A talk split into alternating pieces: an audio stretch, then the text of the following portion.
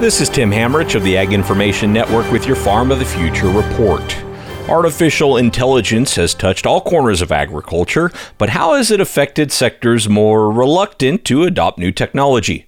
Lee Leachman of Leachman Cattle Company says from his experience in the cattle industry, learning how to ask the right questions when it comes to beef genetics is where ranchers will see the biggest return. Anybody who's fiddled around with AI knows that, that the hardest part about AI is asking AI the right question. AI will answer the question you ask. Sometimes the question you ask is not quite the right question and the answer AI gives you will show you that. Um, I think genetics is a lot like that, right? You can ask the question, and, and you know, we do that every day, right? We say what trait's going to be important next. But then you also have to have a real world part of it. As you exert selection pressure for the things you want, you're going to get some things you don't want. You know, AI is not going to help you figure that out because AI doesn't know that this trait that you've never measured has suddenly become a problem. Leachman believes the real benefit of AI will be seen in data acquisition and assessment.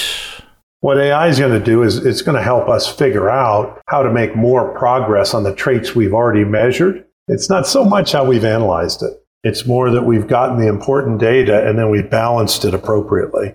That's Lee Leachman of Leachman Cattle Company. And that's today's Farm of the Future report brought to you by the Ag Information Network. I'm Tim Hammerich.